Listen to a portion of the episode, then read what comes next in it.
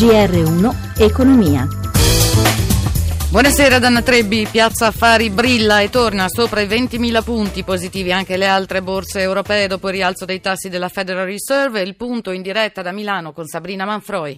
Il voto in Olanda rassicura i mercati europei che crescono in maniera decisa. Milano è la migliore più 1,70% col Fuzzi MIB sopra il livello dei 20.000 punti. Sale anche Londra dello 0,64, Parigi 0,56, Francoforte più 0,61%. Contrastata ma poco mossa in questo momento Wall Street con la Dow Jones che perde lo 0,06%. In luce soprattutto il comparto bancario, Regina BPR più 4,98, Fineco Bank la segue più 3,78, bene anche Banco BPM più 3,41, ma tutto il comparto segna robusti progressi. Fuori dai bancari, Prismium e Atlantia corrono oltre il 3%. Lo spread torna a salire a 190 punti base con rendimento decennale al 2,34 4%, infine l'euro che si porta a quota 1,0735 ai massimi dell'ultimo mese. Linea allo studio. Grazie Manfroi, ben ritrovato al professor Leonardo Becchetti, docente di economia politica all'Università di Roma Tor Vergata, nostro ospite della settimana. Professore, buonasera. Buonasera a lei e ascoltatori. Professore, a ridosso del sessantesimo dei trattati di Roma, il governatore di Banca Italia Visco avverte per rafforzare la costruzione europea occorre arrivare a un bilancio comune, ma la Germania non si fida dell'Italia per il debito troppo alto e deve fare un passo avanti in questa direzione. Quale?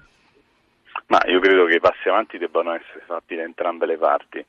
L'Italia sicuramente non ha ridotto il proprio debito in questo periodo, ma ha un deficit, un rapporto deficit-PIL migliore di Francia e Spagna, ha una situazione economica dove la crescita deve aumentare e ci sono altri paesi che comunque hanno le loro responsabilità, la Germania ha un surplus fuori linea ormai da molti anni. Io credo che la fiducia si debba realizzare, non è un optional ed è fondamentale in un momento in cui certo i populismi oggi hanno avuto una battuta d'arresto con le elezioni irlandesi, ma il pericolo è sempre forte.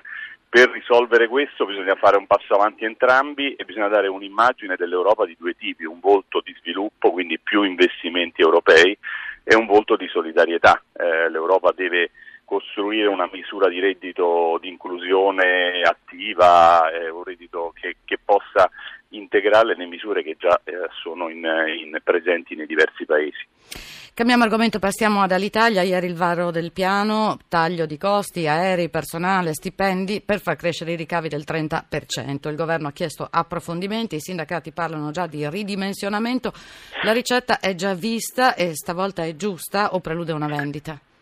Ma ci sono degli aspetti di logistica cons- consigliati dai consulenti e, e si consiglia quello che si sa, cioè bisogna migliorare sulle tratte lunghe dove c'è più redditività e sulle tratte brevi bisogna cercare di fare un po' di concorrenza a, eh, a imprese come Ryanair. Ora il timore è vedere eh, che anche l'Italia si trasformi in quella direzione come cliente, sinceramente non mi fa molto piacere, spero di non salire su un aereo all'Italia e vedermi essere trattato come un cliente con mille offerte e, con una politica aggressiva anche di gratta e vince. Ecco, questo lo dico per scherzare, certe volte la concorrenza non sempre ha degli aspetti positivi per i, per i, per i cittadini, per i consumatori, perché eh, in realtà dietro questa concorrenza molto forte poi c'è anche una eh, una distorsione fiscale. Noi sappiamo bene che uno dei problemi grossi dell'Unione Europea è che ci sono aziende in concorrenza tra di loro che hanno sedi fiscali in paesi diversi con trattamenti molto diversi.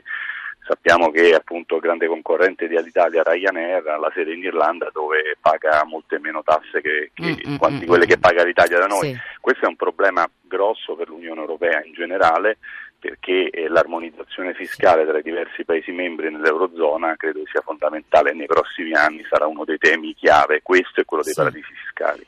Perfetto, grazie al professor grazie. Becchetti. Lo ritroveremo domani. Cambiamo argomento ancora. Non più operatore petrolifero, ma produttore indipendente di energia elettrica. Conti in miglioramento per il gruppo ERG, che punta soprattutto all'estero, come spiega Roberto Pippano, l'amministratore delegato del gruppo Luca Bettonte Il 2016 è andato molto bene, abbiamo avuto un margine operativo lordo di 455 milioni e un utile netto di 107 milioni di euro. Molto bene anche poi la generazione di, di liquidità, la cassa, il nostro indebitamento si è fermato a un miliardo e mezzo di euro, leggermente in crescita rispetto all'anno scorso, considerate che eh, abbiamo distribuito quasi 150 milioni di euro di dividendi e abbiamo fatto più di 350 milioni di euro di investimenti. Dove si sta espandendo in questo momento la società? Perché non lavora soltanto in Italia ma soprattutto all'estero. In paesi come la Francia, la Germania e eh, l'Inghilterra.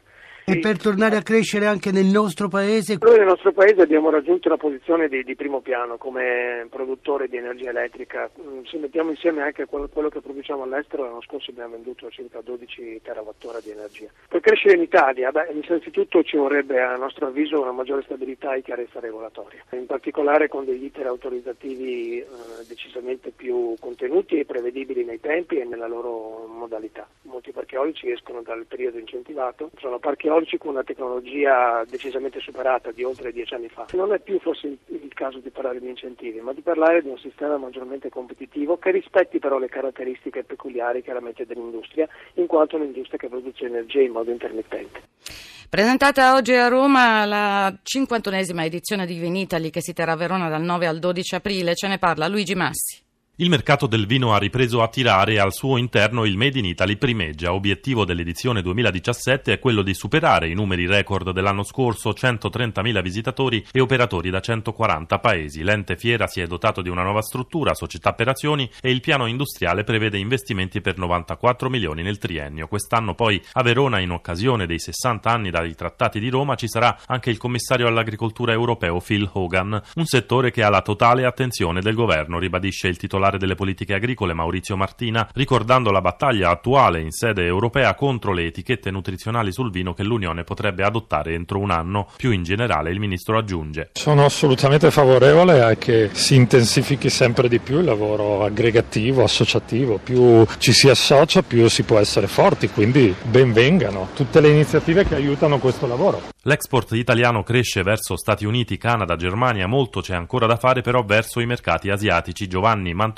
direttore generale di Verona Fiere. Sui mercati internazionali il vino italiano cresce ancora, però lo scenario globale sta cambiando. Abbiamo due progetti, uno che riguarda gli Stati Uniti d'America e il Canada, dove vorremmo fortemente potenziare la nostra presenza in termini di attività formativa con l'Academy del Vinitali, l'altra riguarda la Cina, che il nostro paese primo produttore al mondo sia fra gli ultimi in termini di importazione su quel mercato, qualcosa si deve fare. Assistenza Cristina Pini, Alessandro Rosi in regia, Danna Trebi in studio, buon proseguimento d'ascolto.